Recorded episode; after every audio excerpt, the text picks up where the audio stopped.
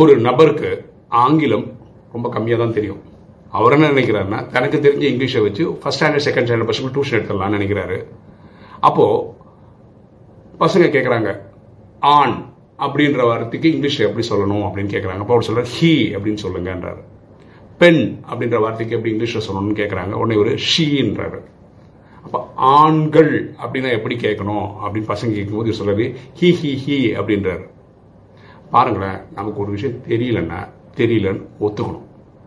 அப்படி செய்யாத பட்சத்தில் நம்மளை பார்த்து உலகமே ஹி ஹி ஹீன்னு சிரிக்கிற மாதிரி சம்பவங்கள் ஏற்படும். ஓகேவா?